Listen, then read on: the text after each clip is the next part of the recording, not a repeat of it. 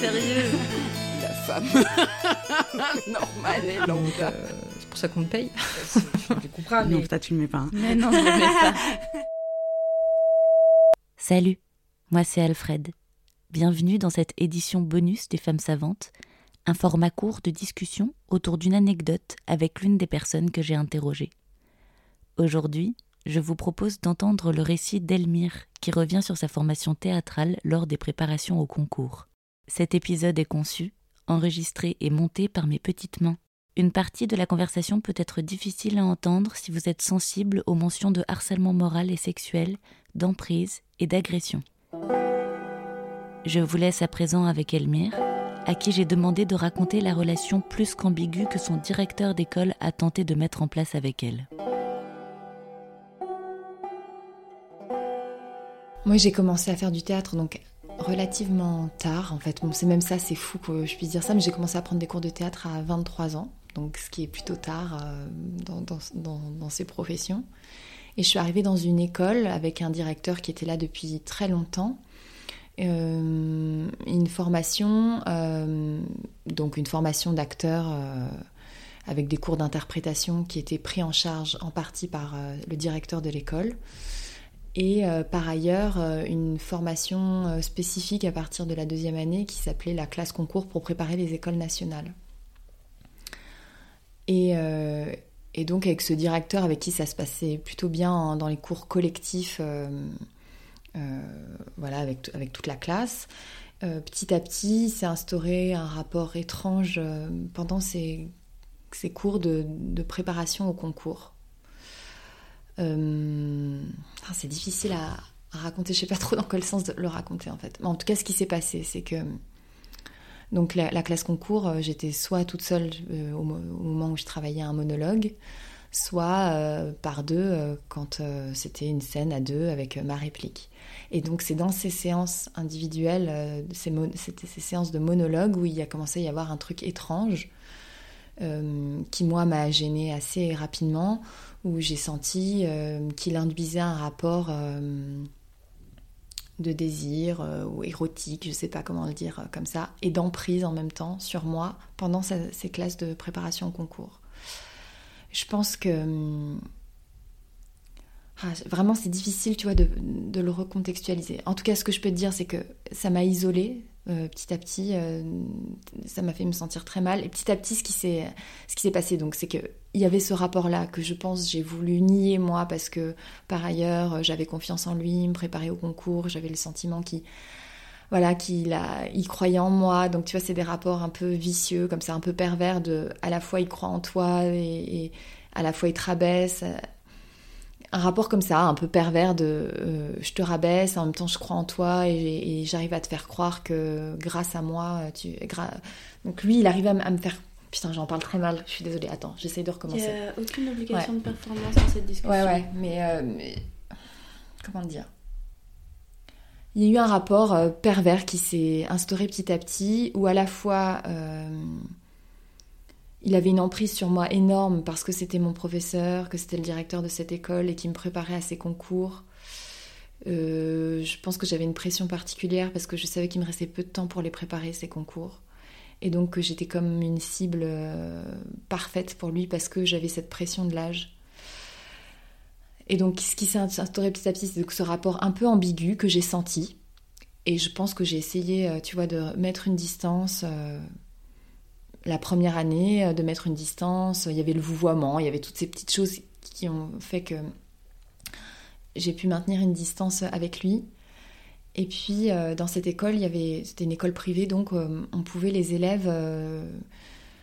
on était plusieurs à travailler à côté pour payer cette école. Et donc l'école avait mis en place ce système qui, qui nous permettait de payer moins cher l'école en faisant par exemple le ménage à l'école ou de s'occuper de la com de l'école ou de s'occuper du site internet de l'école.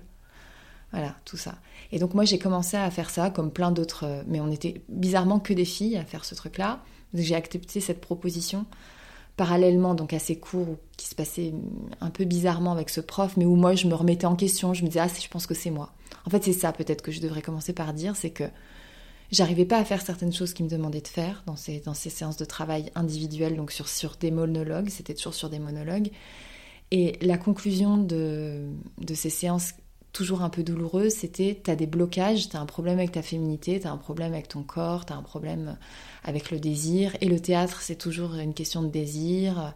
Il y a forcément un rapport de désir entre un metteur en scène et, une actrice tous ces clichés-là, euh, maintenant ça me paraît complètement absurde, mais qui, qui je pense déjà, je pense qu'il y a dix ans, euh, quand ça a eu lieu, c'était il y a un peu plus de dix ans, je pense que la société en était pas, enfin que j'étais pas, j'avais été pas sensibilisée à ces questions-là. Euh, parce que socialement, en fait, on, en parlait moins. Et en fait, comme j'étais d'une grande ignorance, que j'avais jamais fait de théâtre, je croyais un peu, je buvais un peu tout ce qu'il disait, donc je le croyais. Je pense qu'il y avait ce rapport de confiance où de toute façon, c'était mon prof, et donc s'il me disait que j'avais un problème euh, avec mon corps et avec ma féminité, euh, ce qui n'était pas forcément impossible d'ailleurs, ce qui était même plutôt vrai, je le croyais, et donc je suivais tous ces conseils pour essayer de m'améliorer de ce point de vue-là. Et donc parallèlement, il y a eu un autre rapport de, de domination qui s'est superposé, qui est donc la question financière et donc le fait que j'accepte de m'occuper de la communication de l'école, comme d'autres faisaient le ménage, comme d'autres faisaient euh, le secrétariat et tout ça. Et donc ça, ça a fait qu'il y a eu une relation, en tout cas extrascolaire. C'est-à-dire qu'on a commencé à se voir en dehors du cadre des cours pour euh, parler de la communication de l'école et de ce que je devais faire et tout ça. Et donc très vite, ce qui s'est passé, c'est qu'il a utilisé ces moments de travail euh, en dehors des cours pour passer du temps avec moi et pour réclamer tout le temps des moments, euh, parce qu'il fallait absolument faire ça pour l'école et tout ça. Et, je pense que quelque part j'en avais conscience et qu'en même temps je savais pas trop comment m'en dépêtrer et que j'avais besoin de payer l'école moins cher et tout ça. Et donc ce qui s'est passé c'est que à la fin de non au milieu de ma deuxième année d'école, il m'a fait une sorte un jour pendant une de ces séances de travail sur la communication de l'école, il m'a fait une sorte de déclaration d'amour qui m'a beaucoup étonnée parce que parce que je pensais pas que je pensais que c'était un petit rapport de séduction et je pensais pas que d'ailleurs c'était peut-être pas des, sentiments amoureux comme il le disait mais en tout cas il m'a fait une grande déclaration d'amour euh, vraiment romantique euh. Et donc je suis quand même un peu tombée des nues qu'il ose même euh, formuler c'était un homme beaucoup plus âgé et tout ça et donc moi j'ai voulu arrêter l'école à ce moment-là et puis il y, a eu des vacances scolaires et puis après il m'a rappelé en me disant écoute c'est absurde, on est deux adultes, voilà, je t'ai fait part de mes sentiments, ils sont pas réciproques, c'est pas grave, reprenons, moi je suis tout à fait capable de retravailler avec toi. Et donc je pense que mon erreur ça a été de recommencer l'école. Et à partir de ce moment-là, il y a eu du harcèlement moral et sexuel pendant l'année et demie d'école restante qui, consistait pendant les séances de travail à, faire des, des attouchements euh, pas très explicites, mais à dire ah t'as un problème avec ta respiration, à donc tout le temps chercher le, rapport physique. Euh, quand euh, si j'avais une partenaire qui pouvait pas venir une matinée pour venir répéter, dire bah c'est moi qui vais la remplacer et donc se permettre en jeu de faire des choses avec moi et en disant bah attends c'est le jeu donc c'est toi qui as un problème là c'est moi ton partenaire donc je fais mais en fait, je pense que parce qu'il était mon professeur, il aurait dû maintenir une distance. Et puis surtout, je sentais que dans tous ses gestes, je sentais que par exemple, quand il me mettait la main sur le ventre, soi-disant pour euh, voir ma respiration, la manière dont je respirais, ben ça me mettait mal à l'aise, alors que ça me mettait pas mal à l'aise quand ma prof de chant euh, le faisait. Et je pense qu'il donc mettait quelque chose dans, dans ce geste qui, qui était ambigu et qui me gênait et que je le sentais. Et qu'en même temps, au niveau des faits, il me disait, ben attends, euh, je, je fais rien de mal, quoi. Donc il y avait ça pendant les séances de travail qui était de plus en plus gênant. Et euh, en dehors de ça, il y avait euh, tous les coups de fil, les textos qui m'envoyaient jusqu'à 3 heures du matin. Il m'a accusé d'avoir des relations sexuelles, je pense à peu près avec tout le monde dans cette école, euh, avec des intervenants, avec des profs.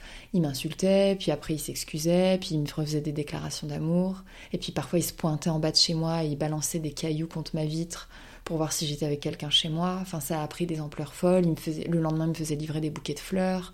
Il m'écrivait des, lettres d'amour. Et puis, enfin voilà, il y a eu tout ça pendant hyper longtemps. Et puis un jour, j'ai complètement craqué devant dans, un cours collectif, dans un cours euh, de toute la classe. Et parce qu'il me demandait de faire quelque chose et que je voulais pas le faire et que mes camarades disaient mais, mais pourquoi tu veux pas le faire? Enfin vas-y, fais-le, tu fais des choses bien plus osé euh, dans d'autres cours, pourquoi tu veux pas le faire? Et donc là, j'ai un peu craqué, j'ai balancé le truc devant tout le monde. Et après, donc, euh, ce qui s'est passé, c'est que j'ai demandé à mes camarades de ne pas trop en parler. Et en fait, le lendemain de, cette séance de travail, qui s'est très mal finie, donc euh, très mal terminée avec ce prof, euh, un de mes camarades n'a pas pu garder ce secret.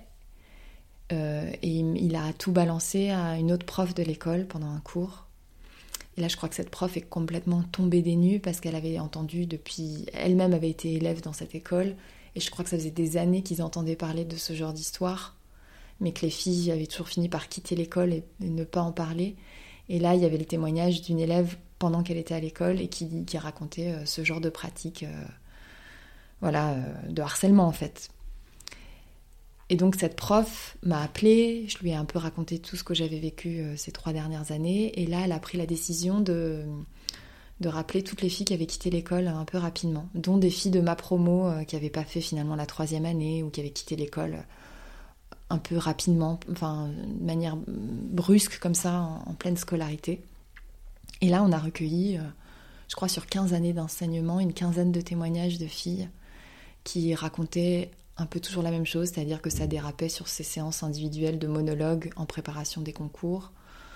Euh, une copine qui travaillait le monologue d'Hermione, où il avait dit maintenant, euh, ce n'est plus toi, ce n'est plus moi, tu es Hermione et je suis au et on va travailler sur l'humiliation euh, que ressent Hermione de ne pas être aimée par Oreste, donc je vais te fouetter et tu vas répondre à, ces humiliations.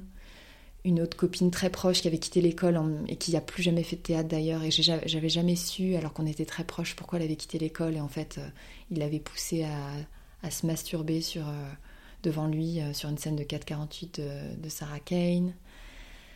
Et voilà, et toujours des filles qui ont fini par faire des choses qu'elles n'avaient pas envie de faire pendant des séances de travail en se disant bah ouais mais il me dit que si je vais qu'il faut que je sorte ça de moi, qu'il faut que je me dépasse et que si j'arrive à faire ça, je vais avoir les concours et qui en fait après étaient mal à l'aise avec ce qu'elles avaient fait, ce qu'elles avaient lâché euh, pendant ces séances de travail et qui donc pour la plupart ont arrêté en se disant euh, en fait je suis pas capable d'être comédienne. S'il faut faire ça pour être comédienne, euh, bah c'est vrai, je suis trop pudique ou j'ai ouais, j'ai un problème avec ma féminité, avec mon corps, avec la avec ces rapports de désir qui apparemment sont normaux entre metteur en scène et, comédienne. Et moi, ça me met trop mal à l'aise. Et donc, c'est pour la plupart des filles qui ont arrêté leur formation et qui ne sont pas devenues comédiennes. Voilà. On a récolté donc une dizaine de témoignages euh, sur 15 années d'enseignement de, ce prof. Et ces dix témoignages qui étaient tous anonymes, on les a envoyés au conseil d'administration. Et, euh, et, le conseil d'administration, euh, moi en tout cas, je me suis fait lyncher parce que les gens ont tout de suite reconnu mon témoignage et que j'étais encore à l'école et tout ça. Ce conseil d'administration a été particulièrement virulent avec moi en disant que j'étais une menteuse, que sans doute j'avais eu une relation avec ce, prof et que qui s'était mal terminé, et que c'était par vengeance mesquine que j'avais euh, mis en place euh, ce tribunal, voilà. et l'école a, été fermée pour des raisons administratives, financières. Donc à l'issue de ce conseil d'administration, l'école a, coulé en fait.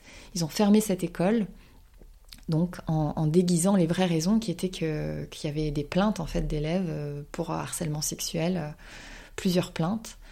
Et, ils ont préféré éteindre, enfin étouffer cette affaire en, coulant l'école euh, pour des raisons euh, financières et administratives. Donc cette école n'a plus existé après que ces témoignages aient été transmis au conseil d'administration et, les vraies raisons n'ont jamais été révélées.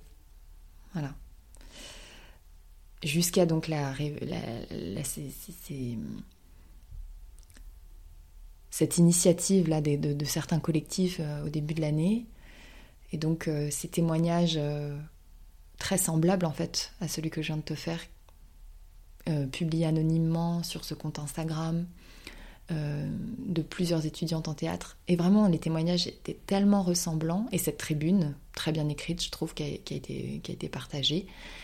Et là, il y a donc une ancienne étudiante qui a décidé qu'elle allait porter plainte et, et moi, je, trouve que ça pose plein de questions. Moi, j'avoue, ce qui m'a sauvée dans cette histoire, c'est que c'était donc la fin de ma troisième année dans cette école. J'ai eu tout de suite après un concours, une école nationale, et je suis partie vivre à l'autre bout de la France. Et je pense que c'était en 2011 cette histoire. Donc, euh, je m'en souviens, c'était pile au moment de l'affaire Strauss-Kahn et tout ça. On, commençait à peine à parler de ces questions-là. En tout cas, il y a 10 ans, euh, quand on a parlé de, de ça, c'était donc pile il y a 10 ans, il y a 11 ans, on est toutes passées pour des folles. Moi, je me suis pris des commentaires dans la tête. Même, il y a eu un comité de soutien d'élèves, d'autres anciens élèves, qui disaient Mais c'est complètement fou, ce prof est extraordinaire, c'est grâce à lui que je suis rentrée au Conservatoire de Paris, euh, celles, qui celles qui ont un problème. Et, et, je me suis vraiment pris des, deux remarques, mais, mais, mais tellement vulgaires et tellement banales en même temps. De, bah, en même temps, euh, si tu t'habillais pas comme une pute, euh, il aurait pas cru que c'était. Que, voilà, qu'il y avait une invitation de ta part, ou. Mais enfin voilà. Et, il y a eu donc ce comité de soutien avec plus de lettres que de plaignantes, donc plus de lettres de soutien que de plaignantes. Et donc en fait, cette histoire est, complètement passée à la trappe. Et, c'est là, avec euh, les questions qui se posent en ce moment, qu'elle qu remonte à la surface et qu'il y a cette volonté d'une des, anciennes étudiantes de, porter plainte. Et, je trouve que ça pose vraiment la question de la responsabilité. Moi, je crois que je devrais aussi poser, déposer une plainte. Et en même temps, j'ai peur de tout ce que ça va remuer. Voilà. Donc c'est très compliqué. Ouais, je comprends ça très très bien. Quand.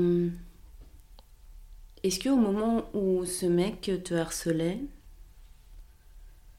et t'agressait, du coup, parce qu'en vrai, euh, utiliser le plateau pour toucher quelqu'un, c'est une agression, est-ce que tu pensais que t'étais la seule oui, parce que. Parce qu'il y a une sorte d'élection en même temps.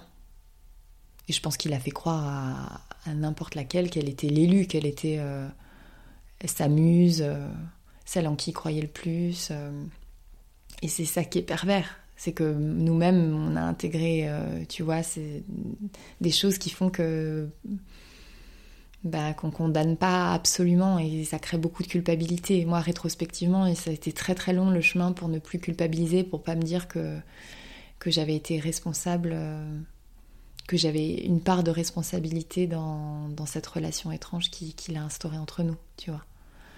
Donc oui, pendant longtemps, j'ai cru que j'étais la seule. Puis après, quand même, ce qui s'est passé, c'est que cette classe concours, je l'ai pas faite en troisième année parce que parce que je me suis dit quand même que c'était pas comme ça que j'allais réussir à les avoir ces concours et que peut-être en, travaillant avec une femme d'une autre façon euh, ça allait mieux se passer. Et cette classe concours a été désertée par les filles en fait euh, quand j'étais en troisième année d'école. Et donc là j'ai commencé un peu à me poser des questions. Mais tu vois c'est fou c'est que vraiment deux de mes meilleures copines de cette époque qui étaient dans ma classe qui ont quitté l'école en deuxième année pour ces raisons ne m'en avaient jamais parlé. On était quand même très esselée. Enfin, c'est quand même vraiment ça qui était compliqué. Moi, j'étais honnêtement dans un état de dépression. Je, pense, j'avais des pensées suicidaires à ce moment-là. Vraiment. Parce que je, je, me sentais coincée dans cette relation et responsable en même temps d'en être, mais j'étais coincée dedans, tu vois. Et oui, donc euh, je croyais être la seule à ce niveau-là. Euh, en tout cas, je je pensais pas que parce que je pense que c'est une, des relations qui allait le plus, enfin, d'emprise qui a été le plus loin parce que je suis restée le plus longtemps à l'école. Et donc, euh, je savais qu'il pouvait être un peu touchy comme ça avec d'autres filles, mais je, je pensais pas euh, qu'il y avait d'autres témoignages, tu vois, d'autres filles. Euh, enfin, je pense notamment un témoignage d'une fille qui l'avait eu 15 ans avant et qui avait vécu vraiment le même type de relation euh, que moi pendant les trois années d'école aussi, pareil, avec le harcèlement, les messages, les bouquets de fleurs, tout ça, je, oui, je pensais que j'étais la seule. Et du coup, t'as ressenti quoi quand t'as compris qu'il y avait d'autres personnes et beaucoup d'autres personnes? Bah, J'étais soulagée parce que c'est horrible, mais oui, parce que d'abord je me suis dit bah, que, que c'est lui qui avait un problème, que si ça se reproduisait à l'infini et que si d'autres filles étaient gênées par sa manière de faire, c'était sans doute que le problème ne venait pas seulement de moi ou ne venait pas de moi. Même ça, j'ai mis plus de temps. Je me suis d'abord, je me suis dit, ça vient pas que de moi et c'est lui qui est, étrange ou, ou c'est lui qui a des méthodes. Euh, c'est des choses que je prenais pour moi pour des méthodes pédagogiques en fait. Donc moi, je me, je me suis dit surtout sur le coup, euh, bah, je suis pas la seule à être dérangée par ces méthodes. Enfin moi, en tout cas, ces méthodes me conviennent pas. Et en même temps, euh, c'est horrible de se dire que. Et en fait, je me suis dit aussi quand même, et ça c'est ma prof, la prof qui a pris tout ça en charge, qui m'en a convaincu que il fallait écrire ce témoignage et il fallait en parler au conseil d'administration et pas juste quitter l'école pour plus que ça se reproduise. Ça, oui. Ça. euh, Et je pense que on a été soulagé quand même que cette école ferme, même si c'est pas pour les vraies raisons. En- Et de se dire, ce mec n'enseigne plus, en fait. Il enseigne plus du tout? Non, C'est une bonne chose. c'est une très bonne chose.